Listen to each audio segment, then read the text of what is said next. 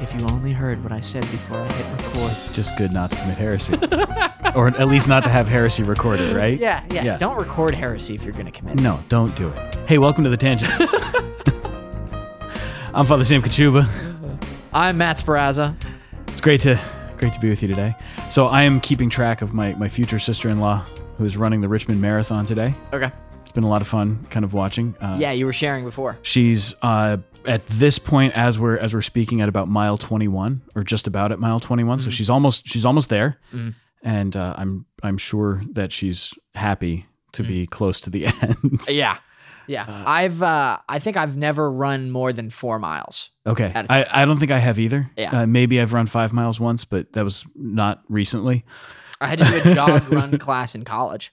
Oh, okay. Yeah, well, they made us do a phys ed class and I got to the very last semester of senior year. I know, isn't that weird? Phys ed in Uh, college. not phys ed. I, that's what I'm calling it because it was like a, yeah, but they, there was like a there was like a physical, you know, I guess education. Because what else do you call it? I they wanted their students to be healthy, so they they it was like a one credit class. oh, I see. And so For you- credit, you got to go and work out and do something. Right. And it was, and it was really. It, I think both classes were one credit. Like Okay. was- and a regular class at Belmont was three. right. Right. So it was like not really a class, but they You didn't have to study real hard Yeah, for, yeah, for going out to run. Right, right. They wanted to force you into staying healthy at some force you. I mean, it, it was from a good No. initiative, you know. Sure. And if, Uh, if you're going to offer the credit, that's that's as good as Right. as any bribe as could be. Right. Yeah. and no, but one it, credit and it was a it was a school that requ- every every major at Belmont required two of those classes. wow. Okay, Yeah, that's pretty interesting. But I've- did I don't think I've ever heard of that. it was the only college I've ever seen do it, and I I was I mean I didn't I didn't care either way. You know what I mean? It was like I just did it. You know, it was like okay, I gotta run. So it was. I a, gotta it was run a this thing that semester. happened. Well, But Chelsea's killing it. She's she's running uh, 10 and a half minute miles, and uh, that's awesome. way beyond anything that I could possibly Yeah. do. Yeah. Now I if shouldn't were say that. running that. many miles, my miles would be like thirty minutes long. Yeah. Today? Yeah, of course. Yeah, yeah. That's but that that got me thinking about it. So she's running these 10 and a half minute miles and and in my head I'm thinking I could never do something like that. Yeah, yeah. And that's probably true. At this point in my life, at my age, I probably can't work my way up to, to running quite that fast. Mm-hmm. I'm sure somebody out there who runs is thinking, you can absolutely do it. It's totally doable. And they'll, they'll Yeah. come and, and be willing to train me. And I'd like to say thank you, but I'm not interested. So to, to that person, uh, Right, right. because I really appreciate your offer. yeah, it's not actually an issue of can I, Mm-hmm. but do I have the desire? I would actually, I would love to run. I would love to be able to run a marathon. It's, it's a cool thought. It really is. Yeah. I just don't know if I have any desire to do something. I mean, maybe someday that desire will kind of grow in me. But then, as, so I'm thinking about the fact that she's running this incredible race, and she seems like she's doing really well. Uh, my parents Mm-hmm. Sent me a picture. No, no, she's she's not. Uh, as she said yesterday, uh, the fast people go first, and then her group was was Nice. much later. I like that. right. I belong. What? Okay. Okay. That was. It was almost demeaning. What's the What's the name of the gym that has like no weights? Do you know what I'm talking about? There's a. It's for real. I'm. To, I'm totally serious. A gym with There's no, no, weights? free weights or something like that. It's only machines. If you grunt, there's like an alarm that goes off. Oh, you're th- you're talking about Planet Fitness. Planet Fitness. yeah, yeah. She's part of the Planet Fitness group. Well, but she's in the in a good way. She's been training for for a long time Yeah. and apparently her training regimen was more intense than what a lot of people do when they take uh, an actual marathon training class or or program or something so Okay. i think it's it's great Yeah. now as i'm thinking about the fact that oh, I, I don't think i could ever do anything like this it, it also made me realize that we do that pretty easily with a lot of other things Yeah. we kind of assume oh i couldn't possibly do it and then you discover what you're really capable of Okay. how many times have have you seen somebody think once upon a time I could never I could never do that, but all of a sudden they have to. right. Sort of the choice Right. is taken away from them. They have no choice but to rise to this occasion and they Right. and they do it. I think that's that's that's I mean in my experience and it's a personal thing because there are definitely people who like I for example I just recently talked to Steve and he said to me he was like I don't think I've ever had an idea that I haven't achieved. And I was like wow that is that's impressive. I have so many ideas per day that I don't achieve. like I have like 20,000 ideas a day and I would say that I get like maybe one done. You know, like Well, that means that that he has a gift for focusing on the idea that he's had Right. and and working on it. He's I have he's- the gift of ADD. Yeah. but to have that that ability to focus on something and say, "Here's this good idea. I want to do it," and then to go and do it. That's What something powerful. that? I don't know. I don't know. Actually, I'd have to think about it. I mean, there's there's the charisms of. ooh, I mean, because it's not it's not like of- administration. it's not administration. No, at least not- at least on the surface, it doesn't seem like it. I suppose if the if the thing that you had the idea about was in the area of administration, then it's the exercise of the charism of administration. Right, right. I don't know. I I can't think of it. I'd probably have to have the list of charisms or a list of charisms Have right in front of me. anyone that has the charism of healing? yes. Really? Yeah. Can you tell that story? So the charism of healing is is one of those where uh by praying over somebody they bring about some some kind of healing. Right. And And it doesn't exclusively have to be physical. No, exactly. It can be a, a deeply spiritual sort of a healing. Sometimes the the healing is is sort of words that are comforting, consoling, or reminders of things, or it's it's not even the healing itself, but it's the movement towards healing. Mm. So when this person prays over this person suffering with whatever it might be, especially if there's some spiritual wound present, Right. and in that prayer, they're able to, to speak some truth of God's healing will into that person's life. That sets the ball rolling for that person to start to come to a deeper sense of healing and a deeper place where they're in union with God. And it, it's very powerful. There, there's Could it could it be more more uh distance than that too? Could it be like, for example, Dr. Bob Schuchts yeah, has a book called Be Healed, he does. right? And I'm I mean, I haven't personally read that book. I've read some of his other work. Uh, but I know I personally experienced a lot of healing through his Mm-hmm. works. Wouldn't that technically be considered the charism of healing? Yeah. Oh yeah. You know? Yeah. It's Even though he's not physically standing over me praying. Right. And and you're you're right to bring that in. The idea of, of a charism that isn't necessarily something that's exercised exclusively in, in the context of prayer. A lot of times when we talk about the charismatic gifts, we're talking about this charism that's exercised particularly in prayer. But you're right. Right. You're absolutely right that that charism of healing, very often doctors, nurses, therapists Right, have sure. the charism of healing. Sure. It's just that the way that the charism is exercised is through medicine. It's through Right. good counseling and through psychology. Dr. Bob Schuchts has done a tremendous amount of work Yeah. in that healing area to help bring people to healing. And what's interesting is it's mediated by, for example, his books. Right. He's written these books, and with those books, people read them and they're able to come to a place of, Mm-hmm. of deeper healing. I did a retreat with him a few years ago, actually. Oh man. He runs he runs so retreats for, for priests, and I got to go down to Florida for a retreat with him and Sister Miriam James Heidland. Oh, oh, I'm so jealous. I'll be I'll, I'll be really honest with you. When when I went on the retreat, the biggest fear that I had was meeting Sister Miriam. really? She's a powerhouse. Yeah, that doesn't surprise me. Watch any of her talks, listen to her her podcast, listen to the just the things Yeah. that she's saying, read the stuff that she's written. She's got a book that's uh, being used for Advent, uh, an Advent meditation book. I think Ascension published it. Okay. and there's these powerful just these powerful insights that she has. She's she's really remarkable. And the biggest fear that i had because i'd heard from other people both lay people and priests who had gone on these healing retreats with the jp2 healing center down in, in florida they'd gone on these retreats and they, they would talk about how sister miriam was just so powerfully speaking to them or just had some kind of insight into their life and the whole time that I was I was there, I'm, I'm on my way down, and I I get to the retreat center, and I'm just nervous about meeting her because what if she reads my soul and knows everything? And she's like the nicest person in the world. Yeah, I mean, As- I've as- never met her, but as kind as can be. It was it was great. It was a really powerful retreat. But did she do that? she did not read my soul, as far as I know. She she may have and just kept it to herself. Right. Uh, Is that what she's doing? You know, I, I don't know. I guess I'd never thought of the only per- time I've ever thought of reading someone's soul has been in the context of Padre Pio. And so I always thought that was something that occurred in the context of confession. normally when we when we see it as an extraordinary manifestation of a, of a gift of the Holy Spirit, yes, Okay. it's in the context of confession. A, a priest has some particular insight into the state of a person's soul or into what they're what they're praying with. God enlightens them so that they can Have you experienced that? Personally, no. Okay. No. Uh, however, I think there's another there's another way that reading souls kind of manifests, but it's not it's not as supernatural as it sounds. Mm-hmm. And I don't mean to to deny any of the supernatural that, Sure. that comes, but there's there's a certain level of just human psychology that you start to know. Mm-hmm. You start you get to know some people, and you, you get to know certain cues and clues about the things that they're saying, or just patterns that people have. And these are general patterns that exist in human nature, and you can kind of start picking up on that stuff as you see it happening. A person's talking about a a particular struggle that they're having with uh, their boss. Mhm. Just as an example, they're they're having a hard time with their boss, and as they start talking, they're they're mentioning other things, going back to their childhood.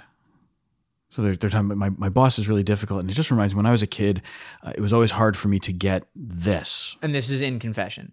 No, not necessarily in confession. Okay, it could just be in it could just be in conversation. Okay. Uh, it makes it really difficult for me to get uh, uh, because I, I, I'm reminded so much of how my dad used to talk to me Mhm. about this. Well, then you kind of point them to let's talk about your dad. Right. And very often the wound is a deep wound from their from their father Yeah. right? Something that can happen often in confession is somebody confesses one sin and then they confess another sin. And all you have to say is, are those two related? Right. Right. Are those two sins related? Right. Uh, somebody confesses, oh, I, I drank too much. And then they confess, uh, I had a huge fight with uh, my best friend. Right. Those two sins related? Well, yeah, I had the huge fight because I'd been drinking too much.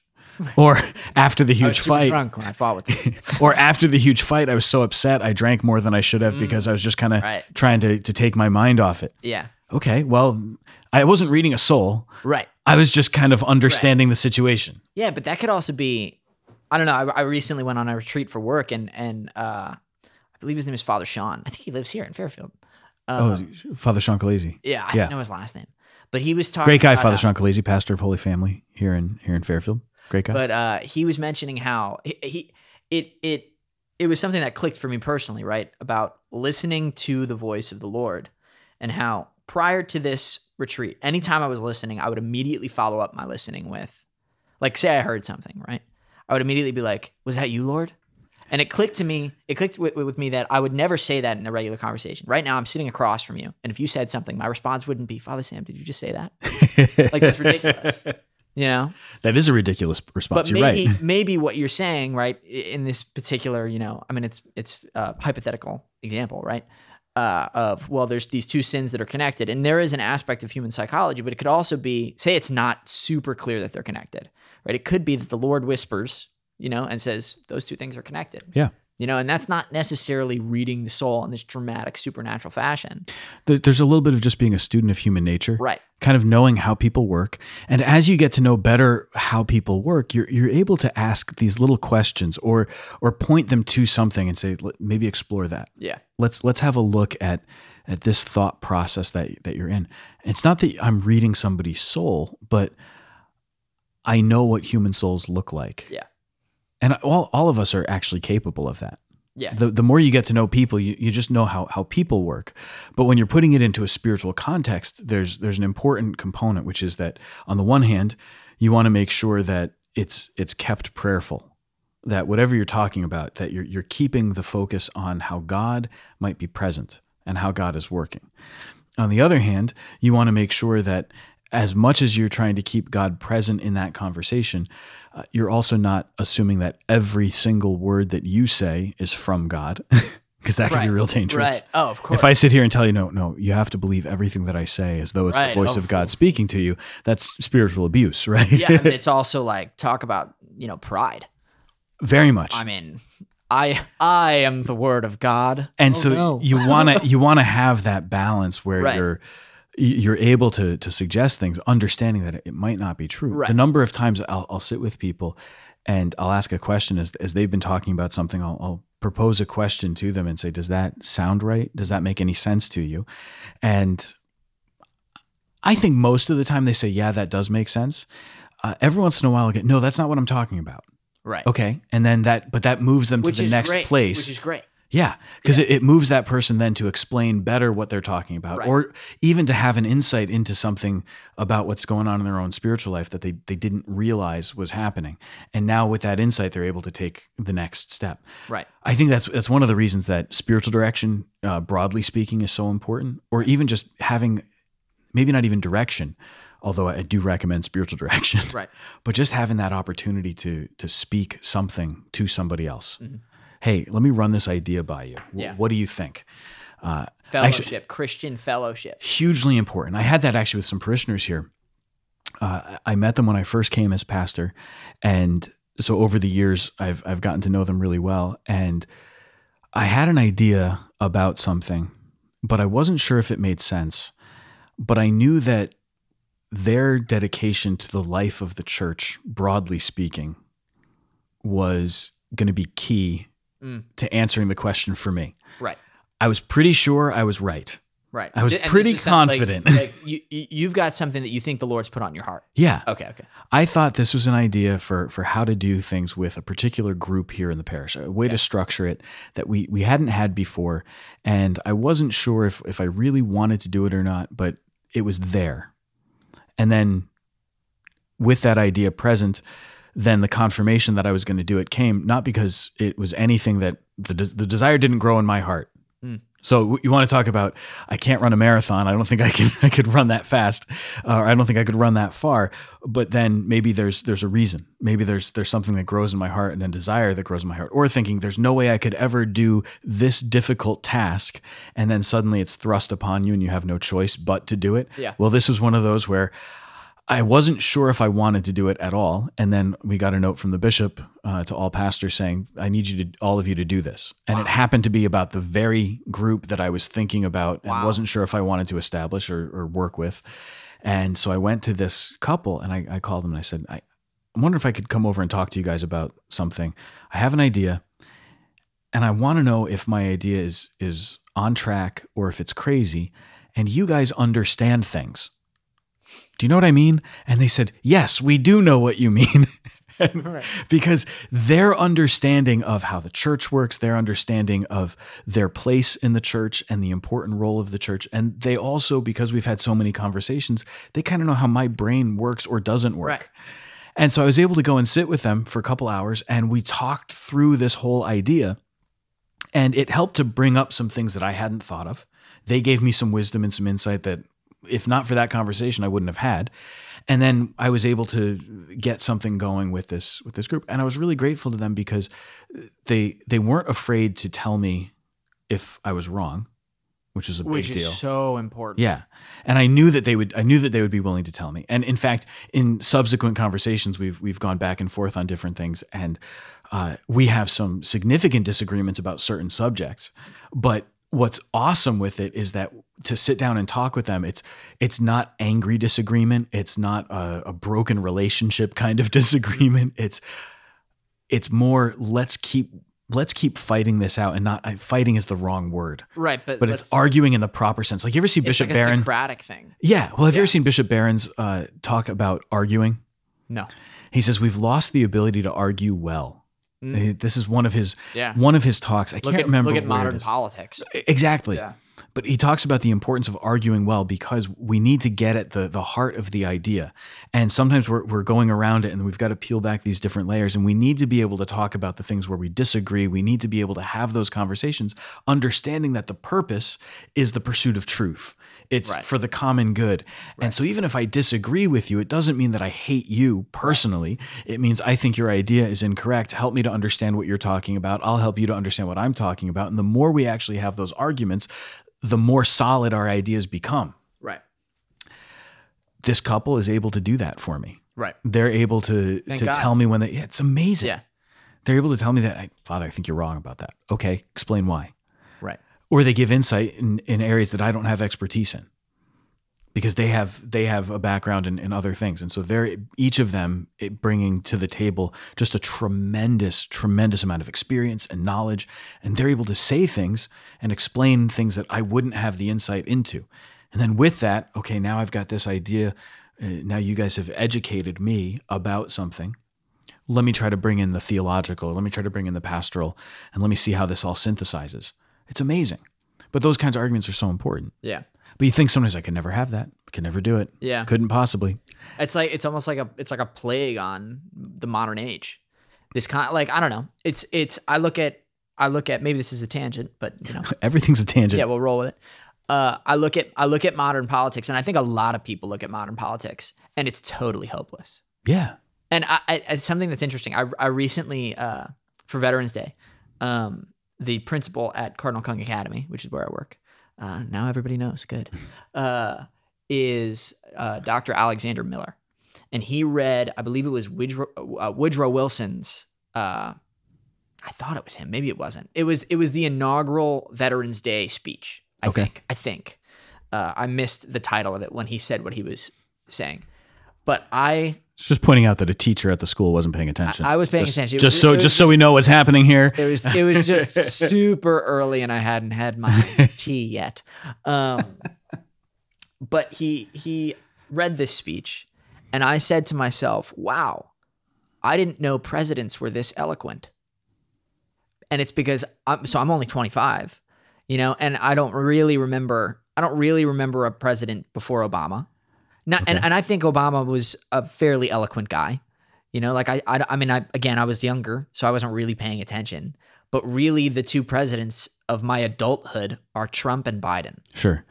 Well, so we've got like the, and this isn't to rip on either one of them to an extent, you know what I mean? But like we've got Trump, who's you know infamous for his Twitter rants, sure. so it's like not exactly the height of eloquence. And we've got Biden, who I think is wrong about a lot of things. You know, so it's like I, I don't know. I like I didn't know that there was a place for intelligence in politics. Isn't that crazy? It's not crazy given the modern circumstances in which we view and understand and experience the political arena. Right. However, if you look back historically and, and you read some of the things that the the great politicians and leaders and statesmen of, of the past have, have said, you realize that there is a depth to their thinking. Yeah. Uh, and in large part, we've we've lost that ability as a culture. Right. We, we've we've lost it. So it's it's not the fault of politics. It's not the fault of particular political leaders. It's that as a culture, we've become less and less capable of engaging seriously with ideas. We've mm-hmm. become more and more convinced of that that need for just the quick soundbite, and we we kind of have lost the we've lost the desire. I think. I agree with you completely. I I, think think, it has everything to do with desire. Yeah, we've lost the desire to think more about things, and instead we just kind of want to be told. Oh, and Just and tell me- just tell me what to do. Yeah. Now that just tell me what to do is not the worst thing in the world. I, I experience that all the time. Like I don't want I don't want you to ask me what I'm thinking about or, or what I'm looking for. Just just tell me what you need from me. Yeah. Uh, because that can actually help me to keep myself on schedule. that can help me to stay on task. Give me a focused thing that you need from me, and I'm happy to do it. Right. Uh, on the other hand, there are really important issues that we need to think through, and we need to think through them very deeply.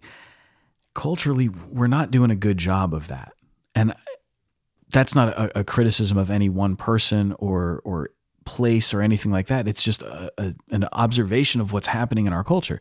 If we don't think deeply about things, then we kind of jump on this word or that word, or we get caught up in kind of what we want to hear. There's a little we, we all fall into the echo chamber sometimes, Yeah. right? And if it, if I'm if I'm hearing certain things, then I'll latch onto that. Actually, the guys on on the Pillar recently talked about this. Uh, do you ever listen to the Pillar podcast? Uh, I don't. I know what it is, and I've, I Highly I've recommend. read some of their some of their articles. It's a website too. Yeah, I highly recommend what they're doing. They they have a, a profound gift for being able to look at the life of the church and to talk about the stuff going on and, and to, to speak about it with honesty and and yet with deep love for the church. Anyway, they, they're writing about uh, or talking about rather during this episode who is the Pope, Mm. and not meaning like who is the Pope. The Pope is Francis. that wasn't the question. Maybe what is the Pope? Exactly. It was it was a little bit more about the the Petrine office, but they they mentioned how uh, very often How is the Pope? Everyone's just asking who is the Pope. Nobody wants wants wants to know how is the Pope. Where is the Pope? no, it's just like it's a children's book series. Sorry. Okay. no, no, they, they were saying especially since John Paul II's papacy, Yeah. Uh, as more and more media attention is paid to the Pope. Who is the Pope? What is the Pope saying? That means that the particulars of papal messaging have become far more widespread, far faster than ever before in the history of the church. Oh yeah. Which means that certain phrases, for example, John Paul II talking about a new springtime of evangelization, a culture of life, the feminine genius, these words that that John Paul used and they became kind of part of the common Catholic lexicon during Yeah. his, during his pontificate. Yeah. Real Uh, fast. Real fast. Benedict XVI spoke about the dictatorship of relativism. Uh, he, he spoke about the the hope that saves. And, and as you get into these things, so you'll start to hear these these phrases, a hermeneutic of continuity. Oh, These are phrases that that became really important in the pontificate of, of Benedict XVI. Right. With Francis, it's accompaniment, right. the peripheries. I so say you it all hear the these time. I say smell like the sheep. exactly Yeah. what happens is we have a tendency to start adopting the language of whoever is in charge. And so those little sound bites become a genuine part of our lexicon, genuine part of the way that we're talking. Uh, but so often in, I think, modern political discourse, those little sound bites or those little phrases also become limiting.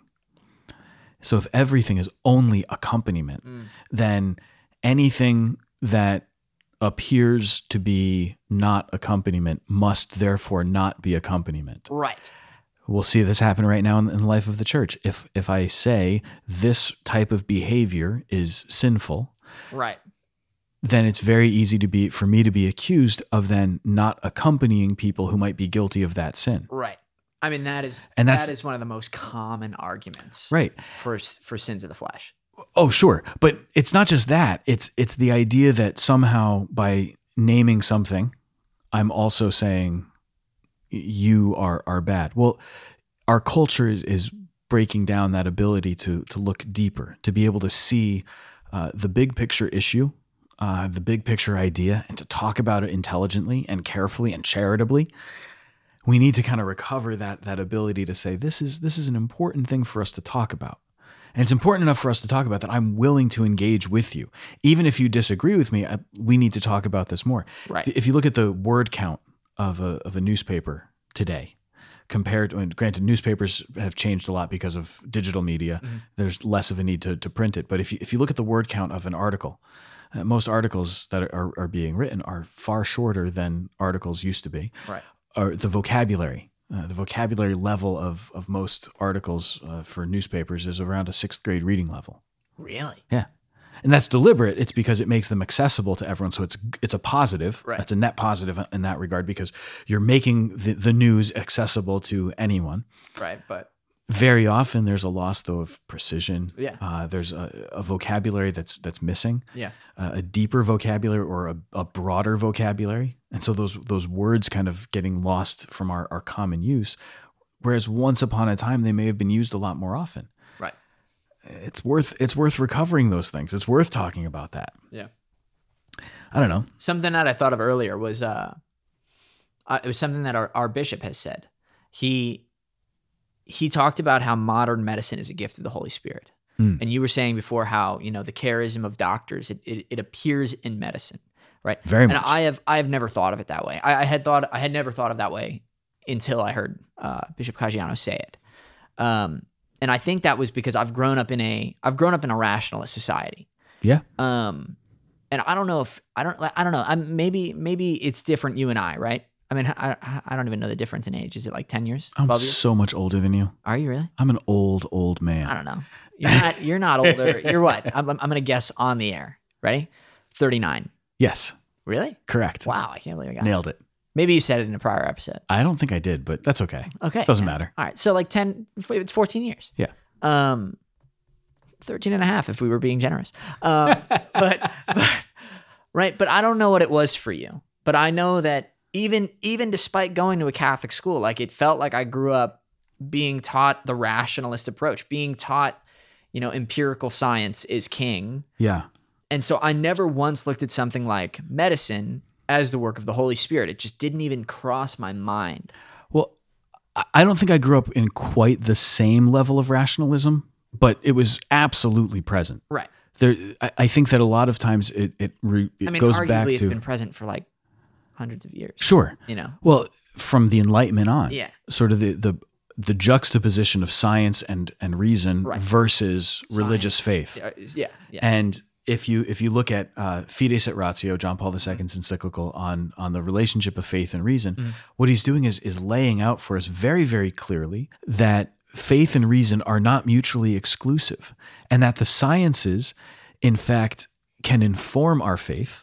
And not only can the sciences inform our faith, but our faith can inform our approach to science, and that we should be seeking to know because the highest of all sciences, says Thomas Aquinas, is Faith.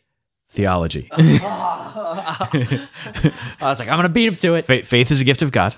Right. Yeah. That makes Theology. supernatural gift of the God, gift of God infused into the soul. That's right. Theology is the study of God. Right. So the greatest science is that faith seeking understanding, which is theology. Right. If that's true, then we're using our reason to know more about God. We're, we're using our, our human gift of reason and our capacity to think rationally when it comes to talking about God. The First Vatican Council, uh, besides uh, defining papal infallibility, speaks about the fact that through the use of reason, man can know that God exists. Just through the use of, of reason. Yeah. Even even if you had never read the Bible or had no idea that there was such a thing as divine revelation, reason alone will help you to get to that place where you understand that there is a, a higher being, that there is something divine. Well, if that's true, that reason and faith can go together, then the sciences can absolutely play that that role. Right. Of course they would. Furthermore, what that means is that God can work through the gifts of scientists, through the gifts of physicians and doctors, uh, psychotherapists, through through all these different ways God can work, and they're learning more about the human person. They're unlocking the secrets of creation. And as they get to know better the secrets of creation, as they come to a deeper understanding of, of what God is doing and how God is working, th- these powerful, powerful things are, are unfolding for us. So we're going to see healing gifts exercised by doctors. And there's no question that doctors have those healing gifts. Did you know in the sacrament of anointing of the sick, one of the prayers, especially if it's a, a prayer before surgery, uh, there's there's a or an anointing before surgery rather. The the prayer at the end uh, speaks about through the gifts of surgeons and nurses, through the healing powers and gifts of surgeons and nurses, this person is being entrusted to you, Lord. Wow. And so it's it's also a prayer for the surgeons and nurses who are going to be taking care of them, for the for the doctors, for the medical professionals who will be involved in that care. That is awesome. Yeah. That's that to me. That's not only example of how God works through everything, right? It, available to Him, and He's and He's constantly using it. But talk about the unbelievable, unbelievable charity of God. That even though perhaps that nurse and doctor would would never request somebody pray for them, they're getting prayed for through this. Yeah. Absolutely. Another piece of that then is if we're looking at a rationalistic society, we can be tempted to say, all right, I've got to I've got to demonstrate how reasonable I am in all things. I've got to make sure that it's absolutely clear that no, I trust science and, I- and I do these mm. things. And so we kind of push the idea of, of a spiritual life or of praying about things to the side. I can find this out through research. I can find this out by asking the experts. I can find this out by the scientific method, Mm-hmm. right? And that that's going to be enough. On the other hand, the other extreme would be I'm only going to pray because I don't want my pursuit of, of rational ideas and I don't want my, my use of reason to become something that gets in the way of my relationship with God. Mm-hmm. So I'm not going to to study at all. I'm not going to be open to the sciences at all. I'm just going to pray. I'm going to pray for the miracle. I'm going to trust that God's going to take care of everything. The church says we can do both things. We can we can pray mm-hmm. and we should. We absolutely need to pray. And we can trust science to do things for us. It's it's good to go to to go to the doctor. I don't like going to the doctor, right? Go to the dentist. Do you know it was like 5 years in between dental appointments for me at one point because I just didn't feel like it. so I just wouldn't make appointments to go to the dentist. I'm dentist. and definitely overdue. I have never I'm had not a gonna cavity. say how long it's been, and it hasn't been five years. Not to just throw you under the bus like that. no, no, it's but okay. but I get it. Look, I didn't have a cavity in that time. I've never had a cavity in my entire life. My gum. You've never had a no, cavity. never had a cavity. My Have you ever gums had a are in tooth good shape. pulled? I've never had a tooth. Well, except for my wisdom teeth. No, I've never had Yeah, a that tooth counts. pulled. They're teeth. Yeah, but yeah, okay, but you have like everybody has their wisdom teeth out. I've never had Yeah, a tooth pulled out of my head because it was rotting in there. Right. You know, somehow I had just gotten like terrible rotting teeth and, and needed to have them all removed. Right. Yeah. No, I've never had anything like that. I have good, healthy gums. In fact, that's the thing my dentist is always impressed by. He's like, "You have good gums, father." Nice. Yeah. Yeah. I once uh, Awesome. I once went to the dentist to get teeth pulled, and they gave me the laughing gas. Awesome. Uh, yeah, it is. It is. I love it is, that. It is kind of fun. If I'm just being honest with you, you shouldn't go out and do it on your own. That's a bad idea. You'll probably die. Uh-huh. Uh, but but it was Sounds about right. yeah, but it was fun under the. It was the. It was a fun way to go into a surgery. Um, and I started feeling like the you know the funniness and the and the like. You feel, it almost feels like you've got like grains of sand on your skin, like your skin is moving as grains of sand. Um, and I looked to the doc to the d- dentist doctor, you know, and I was like. I was like, "Hey doc, I'm gonna tell you a joke. Tell me if it's funny." And then I immediately fell asleep. That's awesome. I remember going under for the for the uh, for the wisdom teeth and, and waking up, and you can't feel your face, yeah, right? Yeah. And I was like poking my chin. yeah. Just I just kept touching my chin, Yeah, and I was going, "Is this, is this, is this my lip? Is this my lip? Yeah. Is this my lip?" And the nurse was just she was just laughing at me. yeah. I mean, I, I I'm not saying like I would never want to be a nurse, but that has got to be one of the perks of the job. I don't. Watching people wake up from a surgery, particularly after, after being on that. I mean, there's so many funny videos on the internet, Oh, and yeah. that that can only make up a small percentage. It's just Ah, I don't know. My mom's a nurse, and all I know is we got lots of stories from mom about different things that she had to deal with at work, and none of them were ever funny stories about people waking up from anesthesia. yeah, fair enough. Uh, we had a joke actually in the family that yeah. that mom would tell us about things as as a, as a way to keep me and my brother from hurting ourselves. Yeah. Uh, or, or just to instill in us the sense that we should be cautious. And it was always I had a patient once who did this thing, and now they got par- now they're paralyzed. Or I, I, I knew a patient once who did this thing, and they almost lost their arm. Or I knew a patient once who did this, and so the the joke would become, yeah, mom knew this guy once. Uh, anytime anytime we were going to do anything remotely dangerous, even not even remotely dangerous, just anything that was like without parental supervision, Right, the, the joke was always, oh, mom knew this guy once. You know Mom, mom knew this guy once who actually walked out the front door all on his own, exactly. and he fell down all his stairs. all of them. so we used to tease my mom about that a lot. It was it was great. No, but I think it, it's important to keep these things in in a healthy tension and a healthy balance. That our ability to reason is a gift. God gave us a brain for a reason. Mm-hmm. And that brain works, and the technology that we've developed is is to be used for for its proper purpose. And so we can we can trust medicine, and that that's a good thing. And doctors and nurses and, and medical professionals and, and psychologists, these are all things that, that can help us to that place of healing.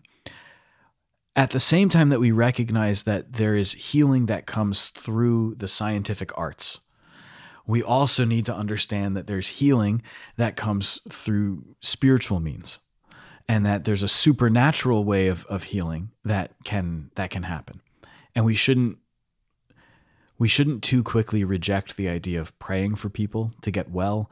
We shouldn't too quickly reject the idea of being prayed over or prayed for. And What if what if a layperson wants to pray over you? i'm okay with that. Okay, uh, because I, know there's like there's differences of opinions on that. Well, when you talk about praying over people, uh, spiritual, uh, that kind of spiritual ministry and prayer ministry Yeah. to people, uh, they do have some things that they suggest that I think are important. Yeah. Uh, you know, one is to be really sensitive to how you how you use touch, Mm. and also to be really sensitive to to how you speak. Mm. Uh, just because you have an idea in in your mind. Uh, doesn't mean that it's something that this person needs to hear. So be careful about what you say Right. out loud Right. uh, and kind of let them direct the prayers. There's something in particular that they want to pray for. Uh, very often, you'll, you'll hear if, if somebody's praying over somebody, um, they'll mention something. I'm, I'm having this this image in my head. Is there? Does that sound right? Does that make any sense to you? Uh, or I, God's just placed this on my heart, and I just want to share it with you. And if it helps you, then then great. If it doesn't help you, then just This please is the forget person it. praying. Yeah. Yeah. And then they'll they'll sh- they'll say whatever it is that the Lord the Lord brought up. But the biggest thing is you're praying over people. You need to have people who are interceding, where their only job is all right. If if we're praying over Matt today, then all right, you and you, uh, you know, Bob and Steve over here, you're going to pray for Matt. uh, and just intercede. Don't say anything. Just pray for him while we're while we're doing this prayer. And then Matt, what do you want to pray for? What what are you looking Right. for? What's the is there a healing that you're looking for? Is there is there something that, that you have on your heart that you want clarity about? All right, that's what we're going to pray for. And so then if I'm praying out loud and I'm leading the prayer, then my prayer is going to be, Lord, we ask you for this clarity, for this healing that Matt's asking for, whatever it is. These two over here are just But interceding. I've expressed that for that's you. what I'm looking for. Exactly. Yeah. And so that allows the the prayer to become more Right. uh, more focused and it keeps it safe. But the other thing is they talk about like using using touch. If you're going to lay hands on somebody in Yeah. prayer, first of all, that's not a bad thing. It's very biblical. It, Yeah. it, it goes back, but you've got to be sensitive to what Right. people are comfortable with. And also, i- typically, if they like, if they're aware of it, like, don't do it unannounced. That sounds like really, like, Right. That sounds like consensual language, but it's But it's actually important spiritually. right. It's important spiritually because if if if you come and put your hand on my shoulder and I'm not expecting that while while we're praying, uh, I can get uncomfortable and so focused on the hand on my shoulder that I'm not actually aware of God's presence. Yeah. So if there's going to be any kind of laying on of hands, Right. you've got to talk about it and Right. make sure that it's okay. But one of the important things with that, they say, And consensual language is a good thing. That's I don't. it mean- is no, it's very bad good. way. But no, but it's it's helpful to keep to keep the the the the environment of prayer the spiritual is interesting. right. Well, because you you want that environment of prayer to be one that's safe. Yeah. We never want somebody to feel uncomfortable about praying. Right. Basically. Yeah. That's eh, it's it's like they'll be more open to it. Right. The, but they'll talk about this when when lay people are engaged in prayer ministry. There's plenty of lay people who have healing gifts.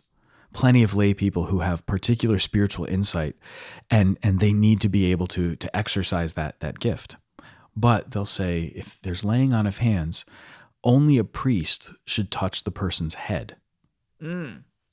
because to touch someone's head is a sign of authority. And the priest is the one who has spiritual authority by virtue of his vocation as a priest. Mhm. And by virtue of his ordination, he has a spiritual authority. So only a priest should touch someone's head when praying over them.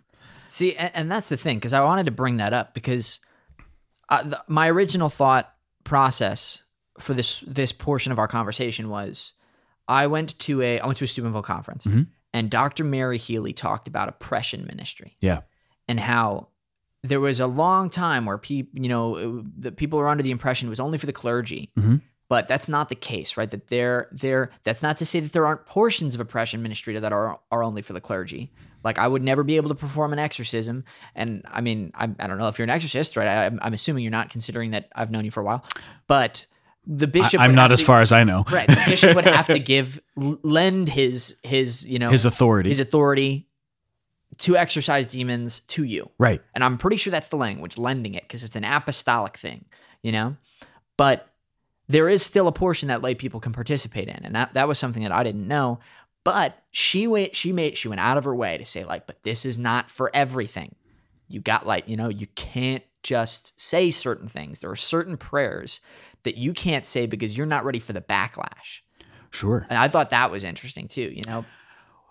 it's one of the reasons that a a, a priest has to be given permission by the bishop to perform an exorcism and it's one of the reasons that that priest has to go to confession before he does it Right. has to make sure he's practiced in the right and that he's ready spiritually prepared to do it because you're right that backlash can be very very real Yeah. Uh, another piece of that, though, is is it's true. It's not limited only to to clergy, but there are certain things in any kind of spiritual warfare stuff that is limited to clergy, and that has to do with the priest by virtue of the sacrament of holy orders possessing certain powers uh, that are for spiritual authority. Right. The the priest can bless in a way that a layperson cannot bless. A, a priest can affect God's grace through the sacramental formulas in a way that a layperson ordinarily cannot, Right. right? With that, then, there are though prayers that people can say. So Father Chad Ripperger has Yeah. uh, has a book about uh, prayers for deliverance that can be used by the laity, and the idea is that these are prayers that that any person can pray on Mhm. behalf of someone else. And it's very powerful when you realize that because going back to that idea of community and how important it is for us to have a community of people that support us and that we can talk to.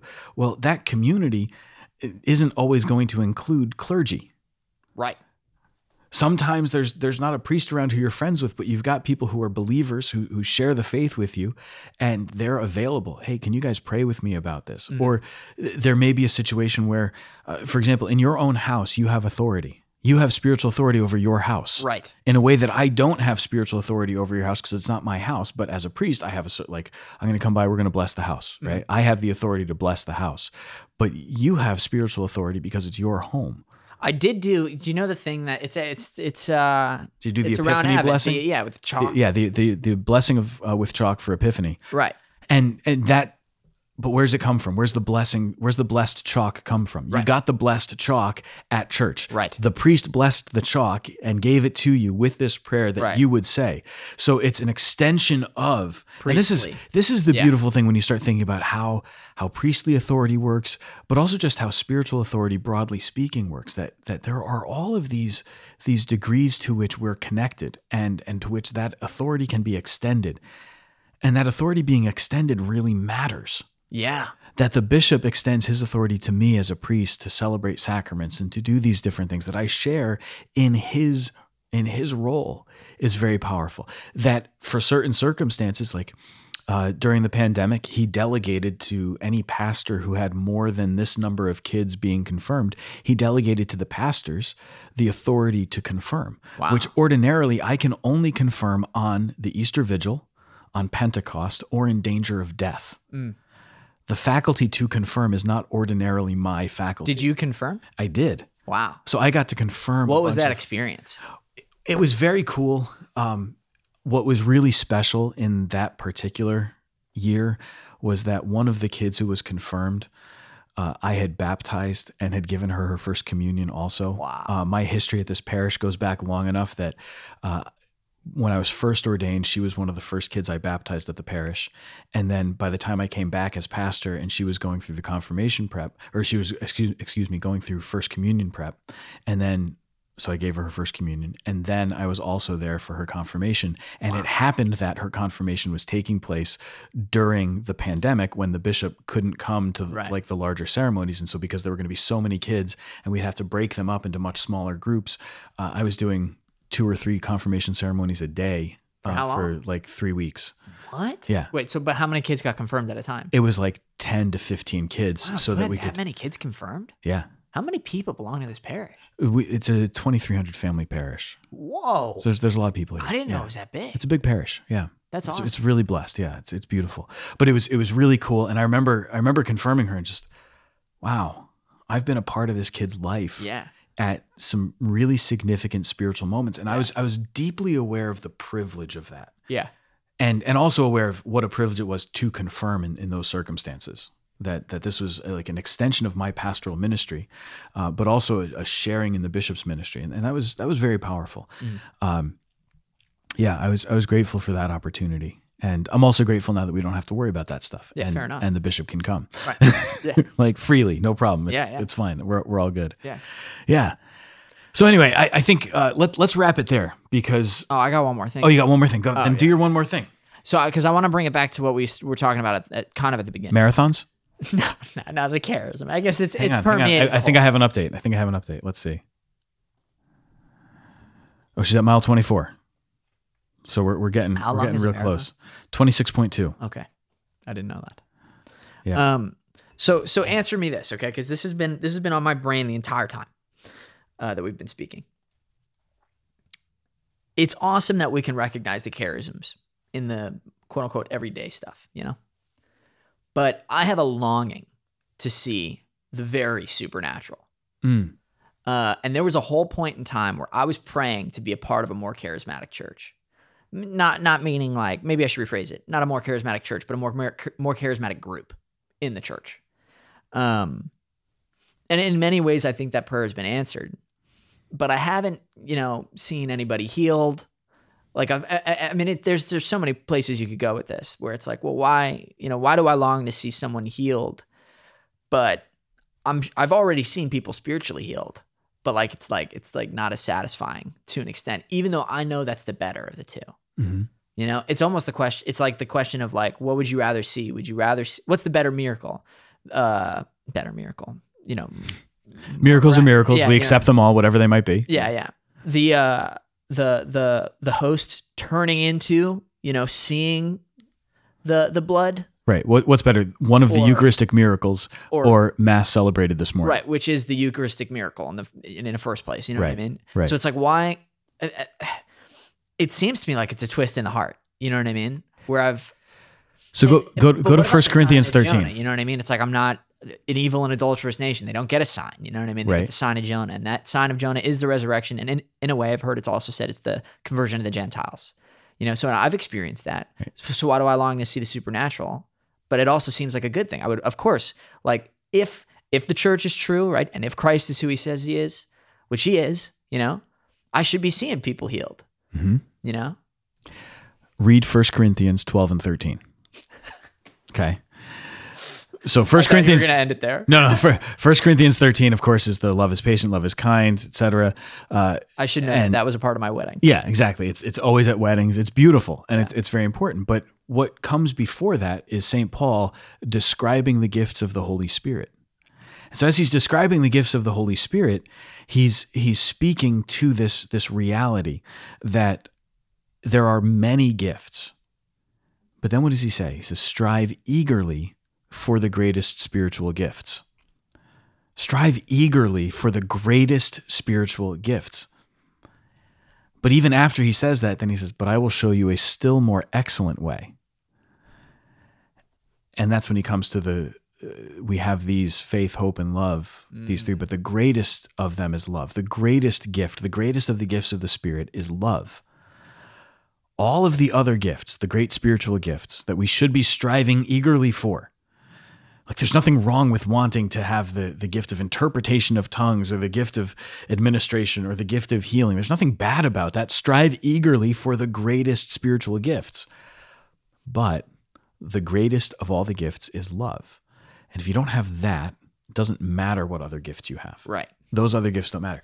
However, all that being said, that desire for uh, the more charismatic church, if you realize the theology of the church, what the church actually teaches about baptism and confirmation, what happens in baptism? In baptism, we're washed clean of original sin, we're grafted onto the body of Christ that is the church, and we are infused with the gifts of the Holy Spirit. The Holy Spirit takes up his dwelling among us and in us.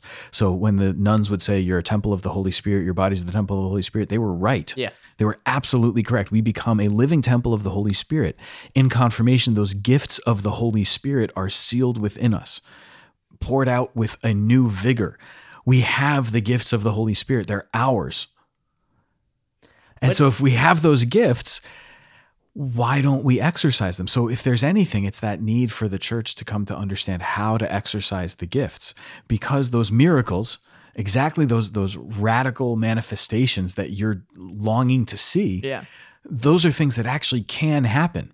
i know They can happen, um, but we need to cultivate in our own hearts the desire to see them. We need to cultivate in the hearts of, of people that ability to engage with the gifts of the Spirit and to to exercise the gifts of the Spirit. And what is it that holds us back from exercising the gifts? doesn't it doesn't it kind of mean I, I I I hope I use proper language when I express this. But if in fact we we've been gifted these gifts, isn't the fact that I don't see them kind of a sign that the church, insofar as, as it's the body of Christ, and not ah, it's complicated because I don't mean when I say it, I don't want to imply Christ is, but doesn't it mean that the church is sick? You know what I mean? Isn't it is it a form of like, well, what's going on with the church that we're not seeing these things that arguably should be there? You know what I mean? That's very fair. That that's a very fair question. Um, I don't know if it means that the church is sick. right. And that's I realize that that language is No, but it's it's good language to use actually because th- there are times when the church is sick and there needs to be a Reform. healing. There needs to be reform. There needs to be to be work done. It's, it can also be an indication of, of where the Holy Spirit wants the church to focus some attention. Uh, I think the important thing is to, to see here that the exercise of the gifts of the Spirit and gifts of healing and miracles is not absent in the life of the church. It is happening. If it was absent entirely, if no one was quote unquote using the gifts of the Spirit, then we would have a bigger problem. But in fact, there is a, a use of those gifts. Uh, the, the gifts are being exercised and they're being exercised responsibly and well Yeah. and with discernment. And so the fact that that's happening is an indication that, all right, we are on track. The fact that there's something like the charismatic renewal Right. and there's a desire for the charismatic gifts to be expressed and to be manifested, that's also good. do- the fact that there's so many the people. Are you involved in the charismatic renewal? I'm not involved in a formal way in the charismatic renewal, but I've I've experienced uh, a lot of charismatic prayer. I've done life in the spirit seminars. Okay. I'm not familiar with that. What's So a life in the spirit seminar is basically a a time that you you set aside uh, with it's a small retreat. Okay. like A mini retreat in which the focus is on praying with the gifts of the Holy Spirit, praying for the outpouring of those gifts. Again, remember that in baptism and confirmation, you have the gifts of the Spirit already. So if you already have those gifts, it's about releasing them yeah. about allowing God to work through you and allowing those those gifts of the Spirit to be expressed. Understanding that while all of us possess the gifts, uh, there's kind of this additional layer, which is that God desires for you to exercise particular gifts. Yeah. And so this particular charism might be given to you for uh, one purpose or, or another. Right. Uh, so a life in the spirit seminar is uh, kind of about teaching people what their gifts are. Uh, now, a lot of times you'll hear you'll hear things talked about like a discernment of gifts seminar. So we want you to understand what your gift is, and sort of how then how best to use it. Uh, it's also about teaching people to pray in the freedom of the spirit. Yeah. Uh, and so I've, I mean, I've, I've done that and there, there's, a, there's a lot of truth in it. Um, sometimes the style of prayer for people is, is off putting. They don't like that Yeah. particular I mean, I know a lot of praying. people that don't like that informal, like Sure. maybe informal is the wrong word because they are informal privately in the confines of their head, you know, Yeah. and with close friends. yeah. And there's sometimes the, uh, with, with charismatic stuff, uh, there can be, and a lot of people are sensitive to this now, uh, more so than they, I think they used to be. Um, there can be sort of a, a blurring of lines between like the church's liturgy, which is the church's prayer, Yeah. and we don't mess with the church's prayer Right. and charismatic prayer kind of being brought into that which is is really not what's meant to happen Right. that doesn't mean that you can't pray in the holy spirit while you're at mass Right. there there are people who we see this in the, lives of the saints like uh, Saint Philip Neri would go into ecstasy while he was celebrating mass such that they eventually had to allow him to celebrate mass only in private because he would go into ecstasy Wow. you know and so he's literally floating Right. and in a trance and cannot be disturbed while he's saying mass. So he would have a server You who would come to into the chapel. down. Well, he would have a server who would come into the chapel and then would leave when he went into ecstasy and would sit outside the chapel and wait. And then Philip Neri had a little bell by the altar, so he would ring it when when he would had come out of the ecstasy. He would ring the bell, and the server would come back in and finish serving mass for him. Right. Because he would just oh I got I got kind of lost, and the server would come in and tell him where he'd left off. Right. So That's- so he could that is come back to the prayer. But that's how God has such a was. good sense of humor. Exactly. So this is the thing. We can pray charismatically. We can pray with the gifts of the Spirit at Mass. It's just that there's there's also a way in which we have to respect the boundaries of what the Mass is. So the reason that a lot of people get uncomfortable with praying charismatically is because they think that that's going to be forced onto the Mass, and they don't want that. And they have a deep devotion and love for the Mass, which is good. Right. But So when you can keep those things separate, like- when you can keep those things kind of separate and and just understood, you should be okay. right. But so so look at something like adoration, right? Yeah. Because I feel like that is such a. I mean, first of all, I don't know how long adoration has been a practice in the church. Centuries upon centuries. It has been. Okay. All right. But that seems like the opportunity for something more charismatic to happen because Yes. it's not it's not the mass. You know? Well, and the church has always understood that there's there's a place for devotional activity, there's a place for for prayer, there's a place for for communal prayer that isn't liturgical. right. We've gotten in the habit in the years since the Second Vatican Council of kind of putting everything in the context of Mass. Like Right. I look back now and, and I think about graduating from eighth grade from my Catholic school, and that we had a graduation Mass, and the graduation ceremony was just kind of sandwiched into the Mass. And and I look back on it now and I go, that's kind of a weird way to do it. It, Yeah. it would make sense to have a baccalaureate mass where you have the mass for the graduates, but then that the graduation ceremony is a separate activity yeah. outside of the context of mass. But we we did it all in one. And kind of in hindsight, I look at it and I go, I don't know why we did that. Well, it was the habit of if, as Sacrosanctum Concilium says, the Mass, the Eucharist is the source and summit of the faith, then everything that we do, we, we kind of, I think, in a well intentioned but ultimately misguided way, put everything in the context of Mass. Right. Not the right place to do it. No. When we can break things apart and recognize, like you said, adoration, perfect opportunity for a deeper kind of prayer, Right. but not necessarily uh, entirely liturgical Right. because there's there's so much room within adoration Yeah. for what you do. I think maybe the only reason people don't like charismatic prayer during adoration is they, they want silence. Right. Which which is a good thing. I'm not another- I'm not saying that shouldn't Right. be there. You know what I mean? Even I mean, listen, I'm a part of the Sacred Heart Guild, and Renee and I are on their their music team, right? So their worship team. And we recognize that there has to be silence. We incorporate silence even when we're playing music. Right. We will stop. We'll stop for five minutes, 15 minutes, 20 minutes, whatever the Spirit's leading us to do. My, this is the frustration I want to air. And it's not Yeah. really a frustration because my thoughts are not the Lord's thoughts. You know what I mean? I recognize that. We were talking about it earlier, but I recognize it. And I've recognized it for a long time because I'm an idiot. Uh, and the Lord's not an idiot. You heard it here first, folks. Matt Sprazza, big dum dum. but but it seems to me right it seems to me like like pope benedict xvi had said right that there's this dictatorship of relativism right and it seems to me that if there were things like healings happening more often something that for whatever reason right even though it's arguably the lesser a spiritual healing is is higher is greater than a physical healing it seems to me like if, if there were healings that's like the one two punch that would just like knock relativism out that would knock out rationalism you mm. know and this like physicalist reductionism because you can't explain that Right. that is explained by the supernatural Okay. I see where you're going. you know what I mean? So I know that in my having grown up in that rationalist society, but then having returned to the faith, and it was philosophy, it was hardcore philosophy for a long time, and I realized that it wasn't in my heart. And then as soon as it, not as soon as it, but once it had traveled to my heart, I basically was like, I long, I long for the supernatural. Mm. I long for the thing that I long for for the event that I can I know is I know it belongs to the Lord and it arguably couldn't belong to science. This is an ele- right if if God can which he can, right? He can uh enter into time and say like lift the laws of physics. You know what I mean? That's what levitation is. It's lifting the law of gravity, Right. you know, or if it's technically a hypothesis still, right? But like whatever, you know. I think gravity's a law. Is it a law? I Yeah. don't know. Right? But you know what I mean? It's like lifting this I'm, thing I'm not real up on my scientific Yeah, history I right now, know. but I'm pretty sure Newton defined that one pretty clearly. Right. I, I didn't know what the term Yeah. was. I've heard once that it was you technically couldn't prove it, but it doesn't matter. Right. But you know what I mean? Where it's like lifting this thing that we know for certain. We know gravity's there. Yeah. But somehow Philip Neri, Yeah. God can suspend the laws of physics. Absolutely. you know what I mean? Right. And it's like, well, what if what if uh what's his name? Neil deGrasse Tyson. Is that his name? Yeah. Right? What if he saw Philip Neri levitate? You know?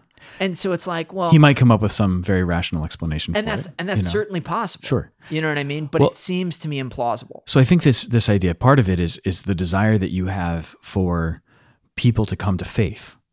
Like ultimately that that desire for It also has to do with me though. Yeah, but but your desire to see the miracles or to see these these gifts being exercised, it's it's a good desire. Yeah. Right? It's a, it's like a very good name? desire. Rock climbing the tree. Yeah. What's his name? Zacchaeus. Zacchaeus. It's a good desire. You want to see these things happen.